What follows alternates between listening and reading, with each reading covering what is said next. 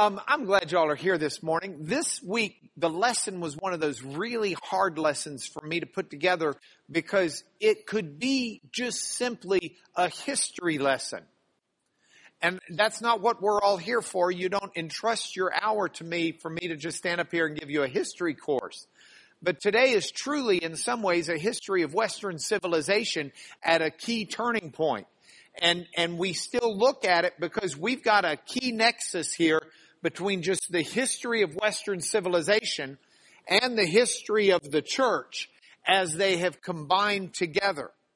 And it adds in theology and it adds in doctrine. And it's one of those truly galvanizing key moments in history that have radically changed where we are and who we are.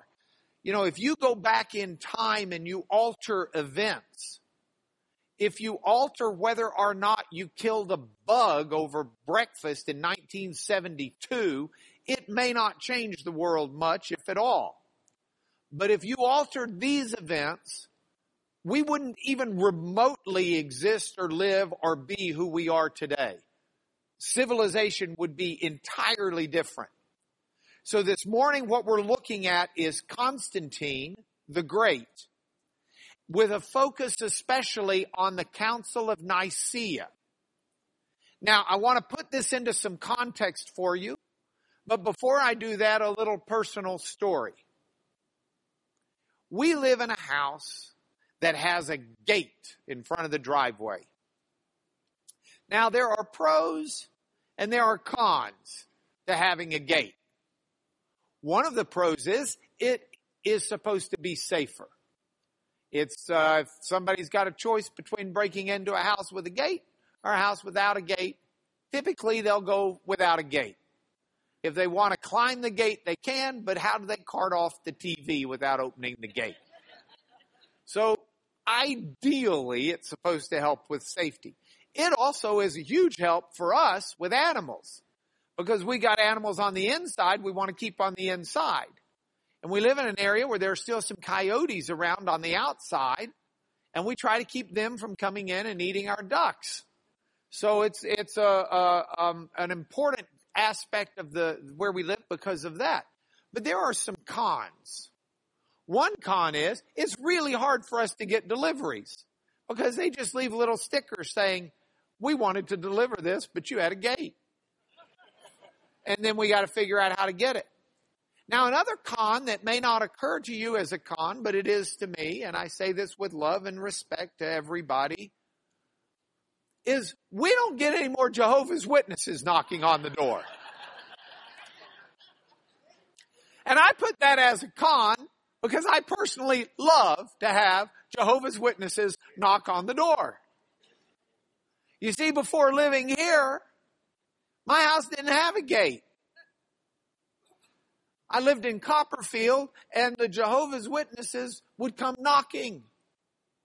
And There was this one young fellow who came knocking on my door. And he said, I'm a Jehovah's Witness. Would you like to have a free copy of the Watchtower for a donation? And I said, no, I don't need one, but I'd like to talk to you about Jesus. And he said, well, what do you want to talk to me about Jesus about? We believe in Jesus. I said, yeah, who is he? Well, God made Jesus. And Jesus is, is the best one that's been out there, best one of us, but he's not as important as Jehovah God the Father. And he's not as powerful. And, and so, uh, uh, he's, he's lesser. And I said to him, I said, now where do you get that from? And he shared a couple of Bible verses with me. And I said, well, I've got a suggestion on how you may read those differently. And he says, well, I've tomato, tomato, but I go this way. And I said, well, time out. Don't you have problems with Philippians? He says, what's the problem with Philippians? I said, in Philippians 2, it says that God bestowed on Jesus the name that is above every name. Every name. Every name. I said, if you're taking it your way that Jesus and Jehovah are pitted against each other in terms of value, and you can compare one to the other, then technically, according to Philippians, Jesus trumps Jehovah. He's got the name above every name. He says, well, that doesn't count Jehovah's name. I said, well, look at the next verse. Bestowed on him the name that is above every name, that every knee shall bow of those who are in heaven, on earth, and under the earth, and every tongue proclaim that Jesus is Lord. I said, now that works for me because he's Lord to the glory of God the Father, and they're the same. But if you're putting them one against the other, doesn't work for you. Because now Jehovah's less than Jesus. He said, I don't, I don't know how to answer. I'll get back to you. I need to go to the kingdom hall and I need to ask someone who's, who's a little bit more conversant in this than I am. I said, you do that and I'll see you next week. So a week later he comes back out and he says, I got the answer. And he starts telling me the answer. I said, no, that answer doesn't work. Let me tell you why. And I started showing him why. He says, yeah, I see your point. He said, I got to go back to Kingdom Hall. So he said, uh, I said, I'll see you next week. He said, well, I may not be able to get out here next week. I said, well, let's change, exchange phone numbers. So we did. So about a week goes by. I don't hear from him. I give him a call. How's it going? Did you talk to him are you ready to talk about it? He said, well, they've told me not to really talk to you anymore.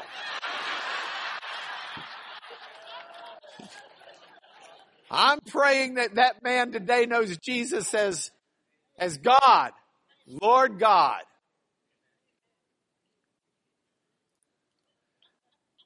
And I tell you that story because his heresy and I use that word politely, but I use that word because it's the truth. His heresy is not something that just was invented in the last 150 years. His heresy goes back with deep roots. And that's what we're going to talk about today. But to do that, we got to start with Constantine the Great. Now here was my temptation.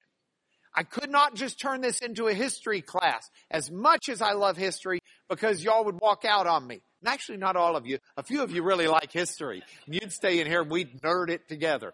But that's not the goal here, Randy. But we do need, wait, Randy loves history, man. Uh, we do need to cover some history to get the general feel of some of what was going on. All right? Constantine the Great. There's a three volume treatise on Byzantium by Lord John Norwich. Famous uh, TV personality, but a famous historian, wrote dozens of books on history out of England. Here's what Lord John Norwich said about Constantine the Great. No ruler in all history, not Alexander the Great, not Alfred the Great, not Charlemagne, Charles the Great, not Catherine the Great, not Frederick the Great, not Gregory the Great, has ever more fully merited the title of great than Constantine. Norwich goes further and says Constantine is more important in the history of our civilization than anyone except Jesus, the Buddha, and Muhammad. Now, I would say Moses trumps Constantine. And I would say Paul trumps Constantine. But I can't think of anybody else who does. Constantine the Great. That's who we need to start with. And to understand why, let me just give you three things Constantine the Great did before we get into the, the meat of the lesson. First, he's the one who adopted Christianity as the official religion of the state, of the Roman Empire. Second, he's the one who moved the capital of the Roman Empire from Rome, it's the Roman Empire, to Istanbul. Constantinople is what he named it.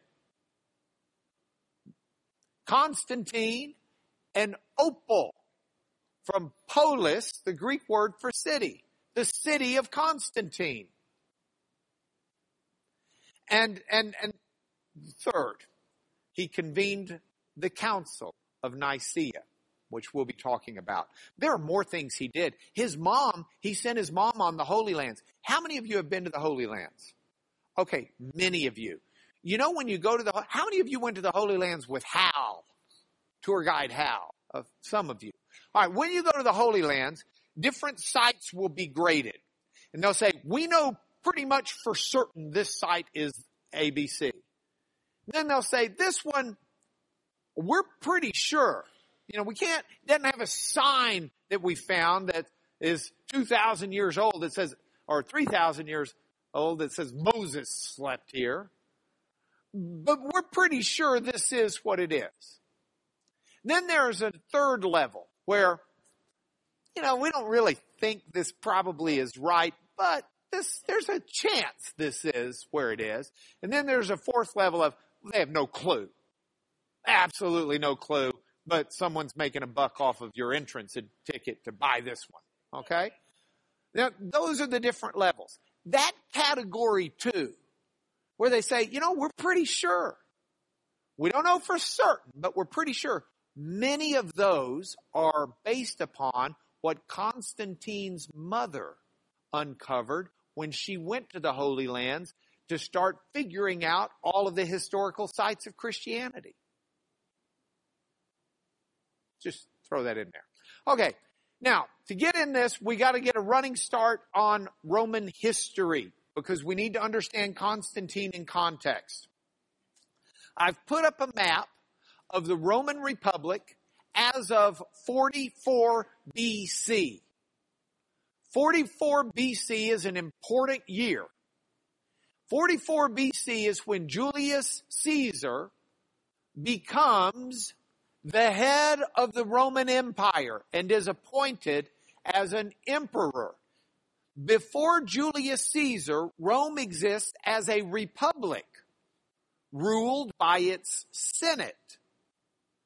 Julius Caesar comes in, brings an army to Rome for the first time. The army wasn't supposed to come into the capital. And Julius Caesar takes over and becomes the supreme leader. That does not last long.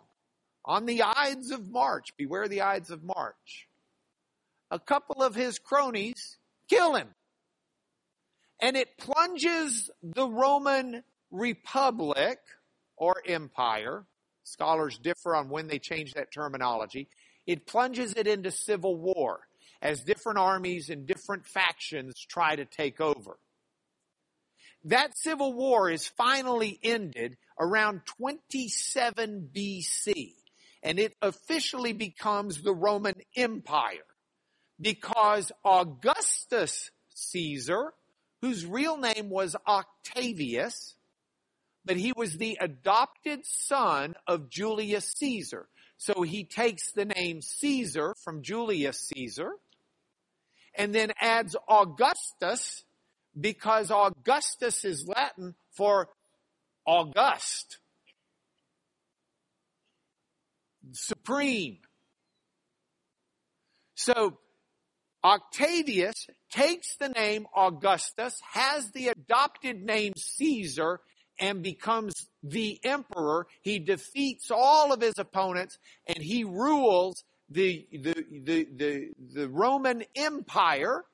Now it's called an empire. He's designated that title ruler for life. Now we know about him biblically because Luke 2 1 says, in those days a decree went out from Caesar Augustus that all the world should be registered. And that's what causes Joseph and Mary to head to Bethlehem. So Caesar Augustus, Caesar itself becomes a title only after Julius Caesar, really solidified by Augustus Caesar. And even when it leaves the Caesar family, that title still becomes the title for the ruler. If you want to know the, by the way, who took Latin? Anybody? All right. Remember in Latin, you pronounce the C hard, like a K. So instead of Caesar, you would pronounce it Kaiser. That's the German Kaiser. it keeps that name. He was the ruler of Germany back before World War One. So this is, this is, this is our lineage, okay? So now after Augustus Caesar dies, his son Tiberius becomes Caesar and Caesar just becomes the title for the ruler. And then Caligula becomes Caesar and then Claudius becomes Caesar and then Nero becomes Caesar. Now Nero is Caesar at the time Peter and Paul are martyred. Nero is a bad, bad Caesar. He's the one who persecuted the Christians, blaming them for, for burning Rome. The Romans decide Nero's a bad Caesar too. They're overjoyed when he dies. Death to Nero. And when Nero dies, nobody wants the son of Nero or anybody he's adopted to be a ruler. They're ready to get out of that rut and the military have four different emperors in one year that all try to claim the throne. Some lasting for weeks, some lasting for months.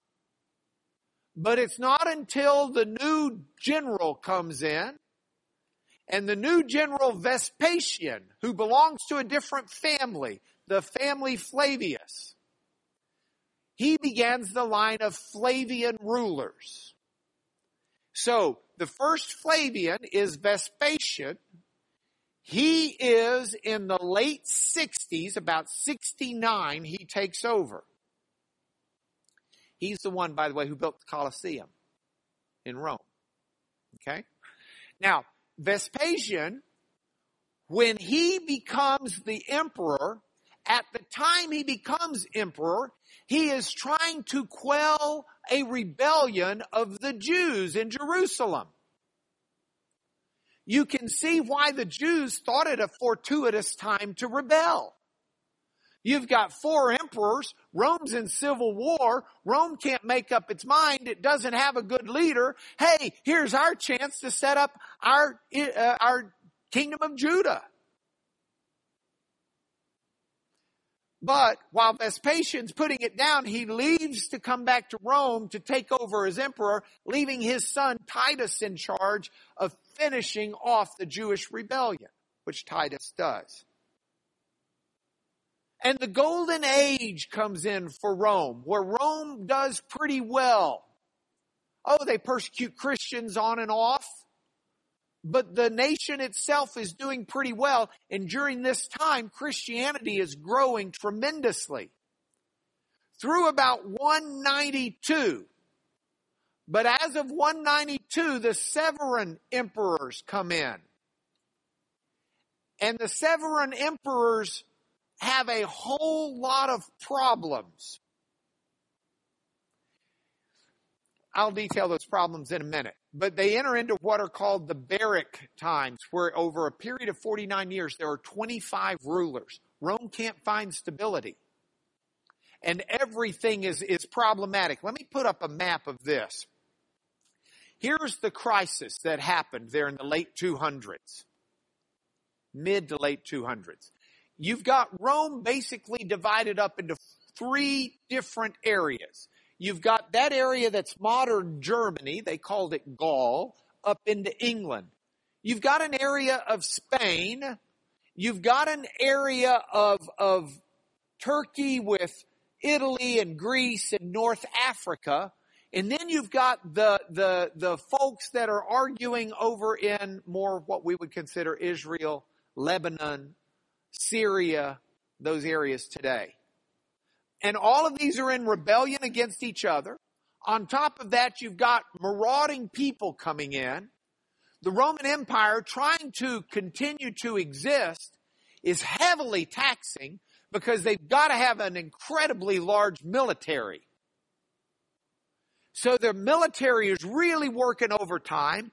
They're having trouble keeping military peace and into this fragmented, decaying, horrible situation, inflation, massive inflation, because the only way they can pay the extra troops is to, to print more money.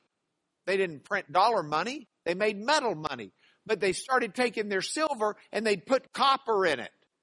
And they'd dilute the silver down so that they could print more with the silver they have. Now, on top of all of these problems, a plague hits the empire and a million people are killed from the plague.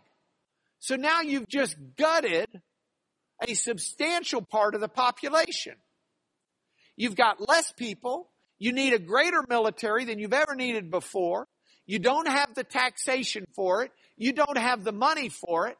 And you've got schisms around the empire. Everything is falling apart. And all of the people know it. And everyone's scared to death. And in comes a brand new ruler. His name's Diocletian. And Diocletian says, I'm going to fix this. And he gets his army and he starts conquering. And he says, one of the first things I'm going to have to do is divide this up. This kingdom's way too broad for anyone to rule by themselves. So I'm going to rule on the eastern half and I'm going to get my buddy Maximian to rule from the western half. And we get along well. So we're going to rule together. Now we've got to do something. After all, the gods are clearly upset with us. The gods must be upset with us. There are these marauding tribes coming in. There's civil unrest. We've had a massive plague. We've had a million people die. That would be in today's terms, uh, like uh, in our population, about uh, uh, uh of the world, about 115 million people dying from a plague. So, so Diocletian says, you know, clearly we've made the gods mad. Oh, I think I know why. It's been this growth of Christianity. These Christians they're not really loyal to the empire. They're loyal to their God. They'd rather die than pledge allegiance to Caesar as God. They don't, they don't put up with our gods. They teach against them. They're evangelizing. They're growing.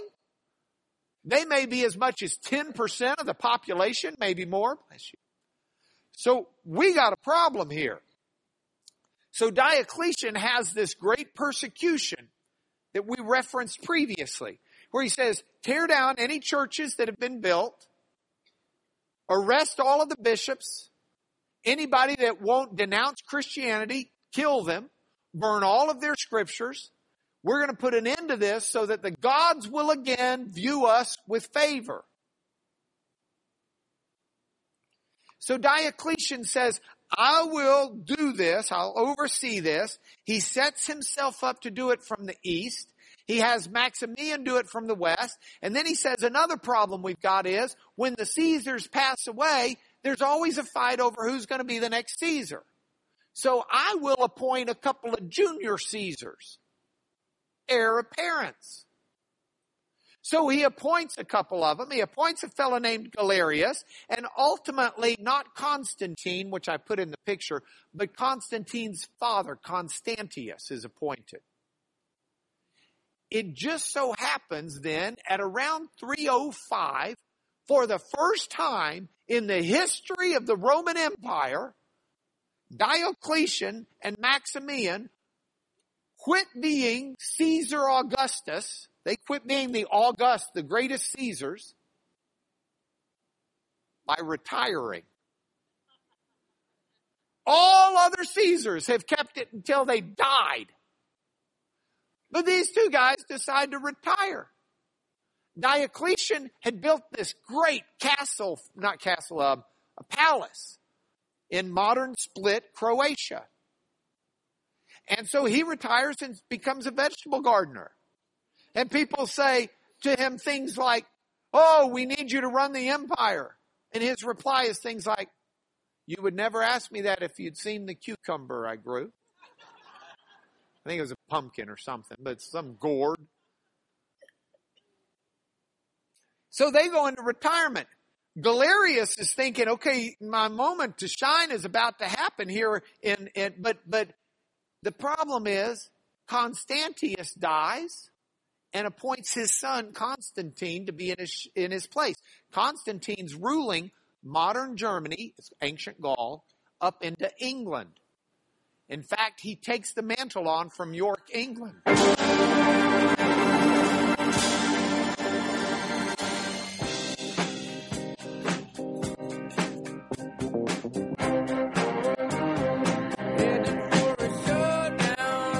Yeah, there's going to be a showdown. It's coming. You don't have those rulers like that for long, right? So Constantine decides he's going to take over the empire. And he scares a bunch of people away. But Maximian comes out of retirement with his son saying, no way. We never picked you to start with. And there's a big showdown, a fight, the Battle of Milvian Bridge, October 28th, 312. There's the Milvian Bridge today. It crosses the Tiber River into Rome.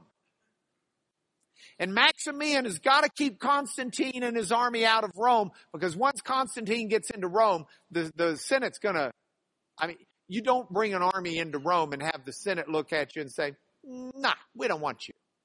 You get your army into Rome, they're staring at the Senate. Senate says, yeah, we're on your side. Okay?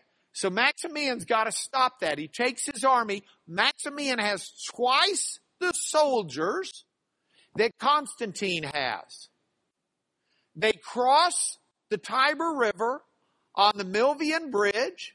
And by the way, repairs have been done, but that's the Milvian Bridge. They cross and they set up and the night before the battle, October 27th, something happens. Constantine's story later in life is that he had a dream. But it's either a dream or earlier in life, it's also recorded that he kind of looked up in the sun and had a vision. And here's what the vision was. It was a cross turned sideways a little bit, diagonally, which was another way they crucified in the Roman times, but to us looks sideways, with a Greek rho. Now, those are two Greek letters once you turn the cross that way. The Greek letter chi, or chi, you pronounce it either way, and the Greek letter rho. Those are the first two letters in the name of Christ. And of course, the the cross itself is associated with Christ.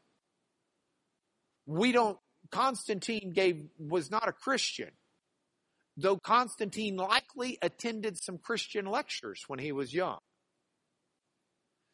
Now, Constantine has this dream, this vision, by this you will conquer. And Constantine decides that that is a sign that all of his men are supposed to paint the cross with the rho on their shields. In fact, even today, if you see a cross like this, oftentimes they'll put a crossbar in the middle too, but that's called the cross of Constantine. So all of his soldiers paint on their shields this red cross and the next morning, when the battle comes, they take it in and totally rout Maximian. In fact, Maximian drowns in the Tiber. Accounts differ. Maybe he was swimming to get away. Maybe he was uh, thrown from his horse. You have different accounts. But he's dead. And now you've got Constantine, and Constantine is ruling without dispute all of the West in the Roman Empire. You've still got a junior Caesar on the other side. His name's Licinius. Now, you may be looking at that picture of him on that coin thinking, he looks goofy. If you're thinking that, I agree. But it's a coin, it's the only thing I could get of Licinius, and if he looked like that, heaven help him. I still think, I still think, go back to Maximian. I think Maximian kind of looks like Jackie Gleason, if you remember Jackie Gleason. But anyway. All right. So we've got Constantine and we've got Licinius. Constantine and Licinius have a meeting and they decide, okay, Licinius, you rule the east, I'll rule the west. And things will be fine. But Constantine goes a step further. And Constantine embraces Christianity. Now Diocletian, the fellow before him, had, had been the author of the great persecution. Now all of a sudden Constantine comes in and he opens up the Roman treasury. And he says, we're going to use the money in the Roman treasury to build churches. We're going to use the money in the Roman treasury and we're going to use the architects, the official Roman architects. And church architecture at that point starts looking a whole lot like the old ancient pagan temples because that's all they knew how to build. So he decides we're going to start doing this. Now, scholars at this point start debating. Did Constantine convert to Christianity? There are some really positive things. He starts promoting Christianity as the proper, true religion. He starts building the churches. He enacts blue laws, making it illegal to work on Sunday because Sunday should be a day of rest and a day of worship. Until Constantine, it's a day of work. Now, he doesn't change some of the names. So for example, Sunday is named after Jupiter, the sun god. You've got different names of the week, and we've got Charles and Amy Cross, our French missionaries here today. Uh, Charles, come up. I need your help for a moment, please. Y'all give Charles a big hand. He doesn't know why he's doing this. Okay. Do we have a microphone for Charles? Grab that one. Let's see if it works. Okay, he's going to be my help here. Now, if you're a Jewish person, in Hebrew, even today, you don't call Monday Monday. Heavens, you don't call Sunday Sunday. Biblically, New Testament wasn't called Sunday. It's called the first day, the second day, the third day. The only name of the day of the week with a name in Hebrew is Sabbath the day of rest. Sabbath means rest. Now we have these de- names. Sunday. What is Sunday in French? Dimanche. Monday. What is Monday in French? Lundi. Lundi. Tuesday in French? Mardi. Mardi. Yes. Mardi. Y'all, y'all, y'all got any clues where these come from? These are planets named after the gods. So Mardi, did I say it even remotely? Uh, no, say it little right. Italian Yeah, twist. Sorry. Mardi. Mardi. Oh no, I was, I'm sorry. I'm sorry. Mardi. Uh, okay. Mardi. Yeah. Although in Italian it's, it's a similar word. Those words come from the planet Mars, the god Mars. Wednesday is, Mercredi. which is Mercury. Thursday, Jeudi. which is Jupiter. Jupiter. Yeah, yeah, yeah, you're right. All right. Now here's the deal. We're Anglo-Saxons by and large in our language. We keep a little romance in it, but not a lot. And so we call it Thursday instead because we named it after the god Thor. So Friday in French, Vendredi. named after Venus, I think. Yes. And Friday in Anglo-Saxon is Friday, named after the Norse goddess Freya. Okay? Thank you. You did good. Thank so, you. yeah, absolutely. So, and, and our months also are affected in all of this. August, after Augustus Caesar. Octavius, October. Okay. Julius, July. So, the, the, the, the, the, the work that Constantine does isn't a complete conversion to Christianity. He keeps some markings of paganism. But he certainly emphasizes and puts the church into a very, very prominent position and ultimately makes the church the official religion of the state. Now, meanwhile, Licinius, the guy with the goofy looking coin, He's not doing this. He sort of plays around. He was there for the Edict of Milan where they, they said it's okay to be a Christian. He was, you know, he was okay with that. But he really isn't a supporter of the church the way Constantine is. Now you've got a Roman Empire that's been totally divided and fragmented. And all of a sudden you've got an emperor who is recognizing Christianity as the official religion of the state. He restricts pagan worship. And once he does that, from the furthest stretches of the east to the furthest stretches of the, the west, England to Africa, he's got a united following. All of the church bishops, all of the church believers, and he's able to reunite the Roman Empire because he has a consistent, steady base. Now, meanwhile, just 20 years earlier, actually even less than that, 10, 15 years earlier, Christians are being killed if they won't convert or deny their faith. And a lot of Christians denied their faith. And once Christianity becomes the religion of the state, they're all coming back in. Hey, you know, when I denied the faith, that was really just to save my life. I'm a believer. And back they come into the church. Of course, this causes a lot of disharmony in the church. A lot of people are saying, wait, I lost relatives who, you know, my dad died because he wouldn't denounce the faith. You denounce the faith and now you want to come back in and just be all huggy bear? That's a problem. What's more is now that it's official with Constantine, faith becomes politics. And if you want to advance in the Roman government, you have to be a Christian. So it's very convenient now for people to become Christians.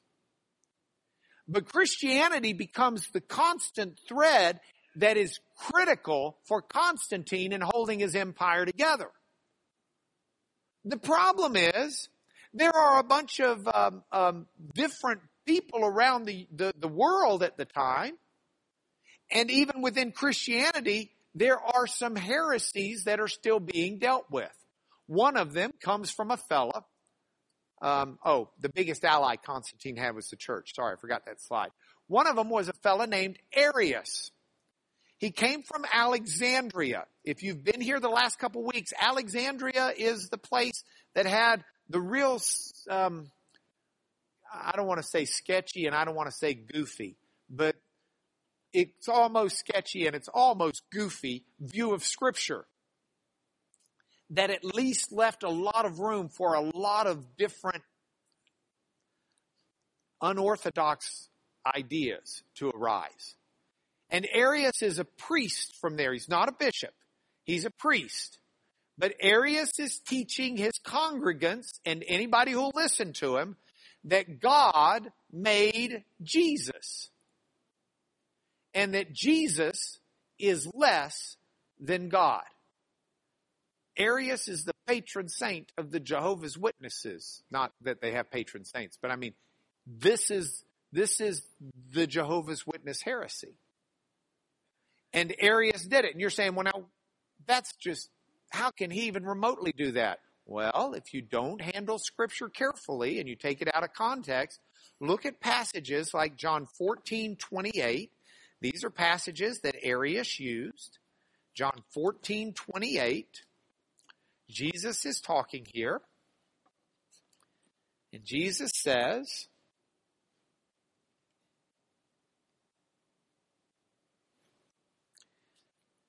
You heard me say, I'm going away, and I will come to you. If you loved me, you would have rejoiced because I'm going to the Father, for the Father is greater than I. And so, based on this, Arius would say God the Father is clearly greater than Jesus. This is one of the passages the Jehovah's Witnesses will use frequently today. They'll also use one from Paul, 1 Corinthians chapter 11, actually several from Paul. 1 Corinthians chapter 11 verse 3. Paul says the following. I want you to understand that the head of every man is Christ. The head of a wife is her husband, and the head of Christ is God. So Arius said clearly, we see here that God is greater than Jesus. The Jehovah Witnesses would say the same. 1 Corinthians 15, 28, chapter that deals with the resurrection of Jesus. Paul says in verse 28, when all things are subjected to him, this is to God, see, uh, God's put all things in subjection under his feet. When all things are subjected to him, then the Son himself will also be subjected to him who put all things in subjection under him, that God may be all in all. So from these passages comes a heresy that Jesus was made by God. Now, these passages need to be understood. They need to be understood, as, as Pastor David said uh, today about another passage, in context. And should anyone have any lingering doubts, I've put an appendix in your lesson walking through these and other passages, explaining them in context. Because the truth of the matter is, is God did not make Jesus. In the beginning was the Word. The Word was already in the beginning. The Word was God. John said it clearly. Paul says the same thing. Philippians 2, that passage that I had with the Jehovah's Witness, starts out with Paul saying, have the same attitude that was in Jesus Christ, who, although he existed in the form of God, did not regard equality with God a thing to be grasped, but he emptied himself. See, this is key to understanding some of those passages. Look back here. Let's go back to the Elmo. Thank you. Have this mind in yourselves, among yourselves, which is yours in Christ Jesus, who, though he was in the form of God, did not count equality with God a thing to be grasped. That doesn't mean like, I've got to get that.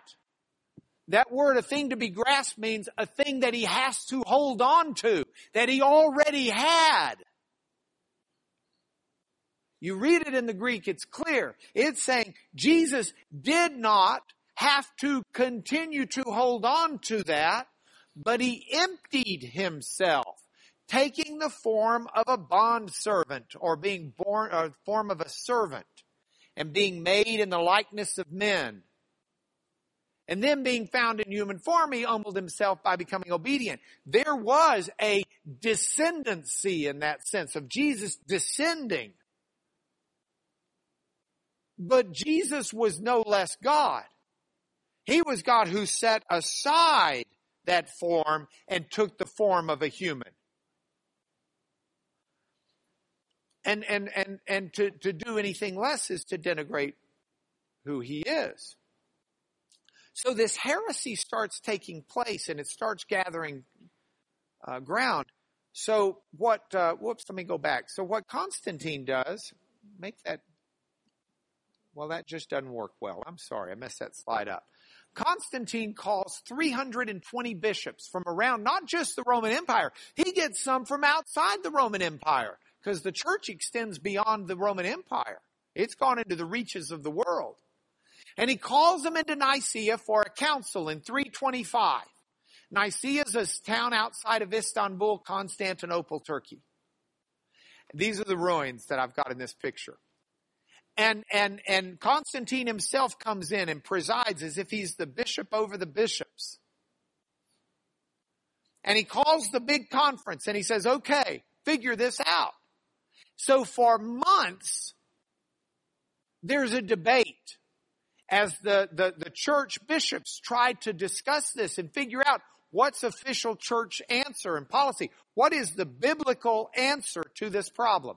How do we understand these passages in light of the whole context of the New Testament and the Old Testament? How do we understand it? How can we put it in human terms?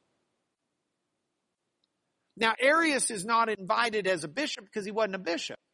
But the council brings him in multiple times to get his opinion and to talk to him about these things.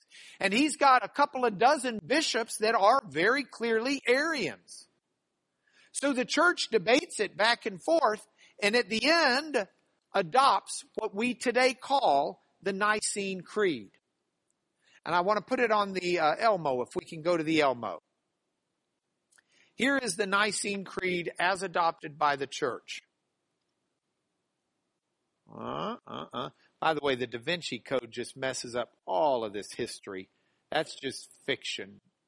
I've put some references in here to the Da Vinci Code to clarify some things. I mean, even pagan scholars know that the Da Vinci Code is fiction and messes this up, okay? So don't get your history of this from the Da Vinci Code. Get it from real history. Here is the Nicene Creed. We believe in one God, the Father Almighty. There's only one God. He's the maker of all things, everything you see, everything you don't see. We believe in one Lord Jesus Christ, who is the only begotten of the Father. For God so loved the world, he gave his only begotten Son. That is, of the substance of the Father. He is God of God, light of light, true God of true God. He was begotten, not made. He's of the same substance with the Father. Now, if you are really interested, you can look at the footnotes where we talk about the difference between homoousion and and uh, the iota that makes a difference in how you take this. I don't have time to get into that with you. You will enjoy reading this lesson for more of that. But let's finish the creed together. Through whom, through Jesus, all things were made, both in heaven and on earth, who for us men and our salvation descended, was incarnate, and was made man he suffered. He rose again on the third day. He ascended into heaven and he's coming to judge the living and the dead. We believe in the Holy Spirit and those who say there was a time when he was not. And he was not before he was begotten. And he was made out of nothing. All of these are Arian statements. Or who maintain that he is of another substance or that the Son of God is created or mutable or subject to change. The Catholic Church anathematizes. Anathematizes means excommunicates and curses. Now, Catholic Church, in this sense, there is only one church. Catholic means one. This isn't a reference to the Roman Catholic Church apart from the Eastern Catholic Church, apart from the, those distinctions don't get made yet. So the entire church,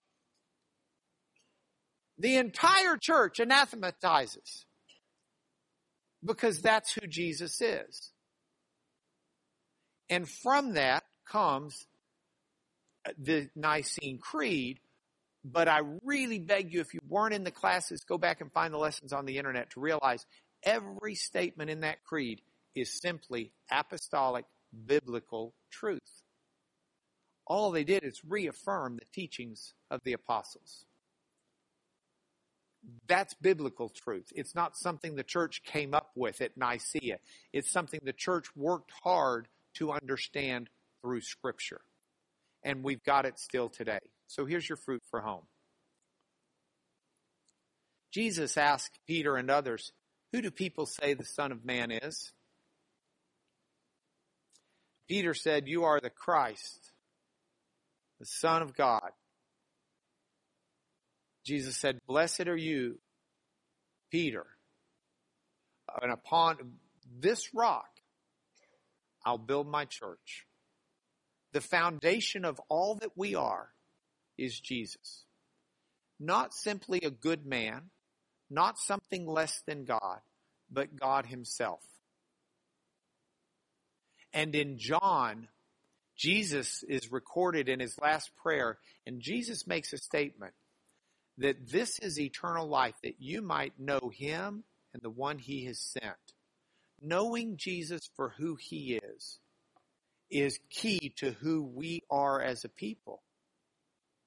I mean, it's the reason this isn't just a Kiwanis club or a Rotary function that we're at on a Sunday morning. We know Jesus Christ. It's the reason when death is in front of us, we have hope and confidence to walk through that door because there is Jesus Christ, God Himself, who has gone through the door and prepared it for us. And I want to know Christ. Paul says to the Ephesians, You didn't come to learn Christ that way. Surely you heard of him, you were taught in him in accordance with the truth that's in Jesus. What Paul's talking about, there are people who aren't living a Christian life.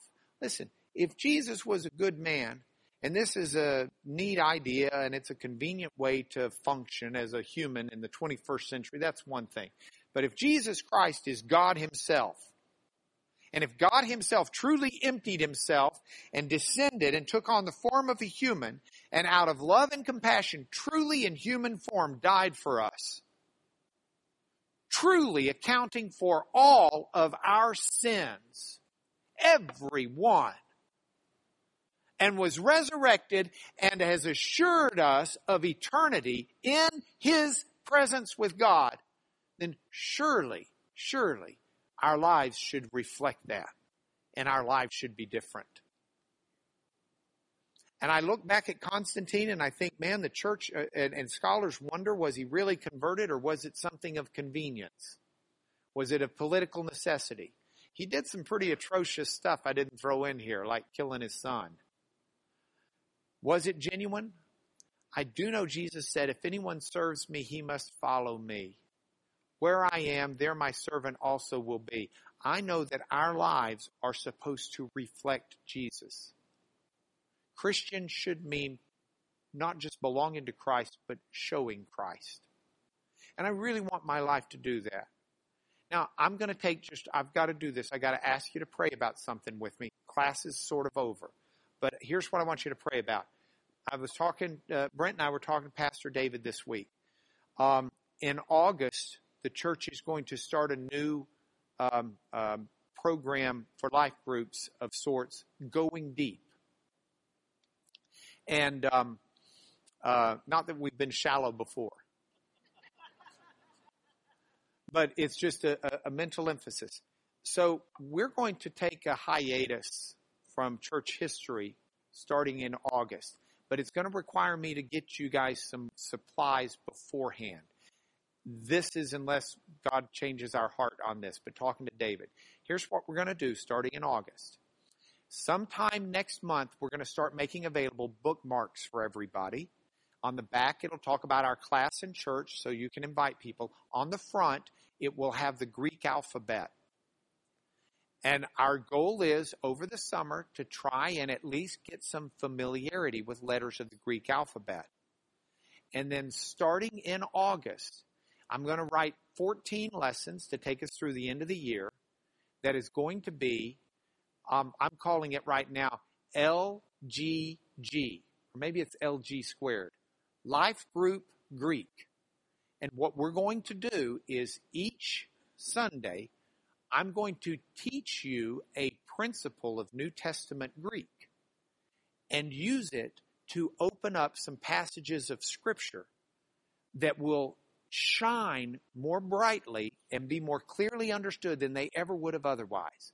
When you understand what this Greek tense means in its nuances, or when you understand what Greek word order is, or when you just start dissecting some Greek vocabulary, and you won't need to know Greek, it will help you to know the Greek alphabet. But you can come in here as a sixth grade kid with no Greek knowledge, and you will still be uh, appreciative, I hope, and, and, and grow as we look at this. So we're going to start a, I don't know that this has been done before, but we're going to do it. We're going to have handouts. I think it's going to be really good. Um, so I want you to be praying about it because if I'm just really missing God's direction on this, we need to figure it out before I start writing all these. This is, I don't want to waste my time. Um, so with that, uh, I hope you're continuing to work through First John. Would you let me pray over you and we'll be dismissed. Lord, I do ask for guidance in this class. Uh, uh, in the class as a whole, Lord, would you give us guidance in where we need to be going to bring glory to you? But Father, in, as I reflect back on this lesson for the class, it is my prayer that nobody in here will worship you out of convenience that faith will not be a business model, that faith will not be a social model, but that we truly will worship and give our lives to the risen Lord Jesus, God of gods, King of kings, and that you, Lord, as we do so, will transform our lives into the images of his likeness so that we can shine for Jesus every minute, every day, everywhere we are until we come home with you eternally through Jesus. Amen.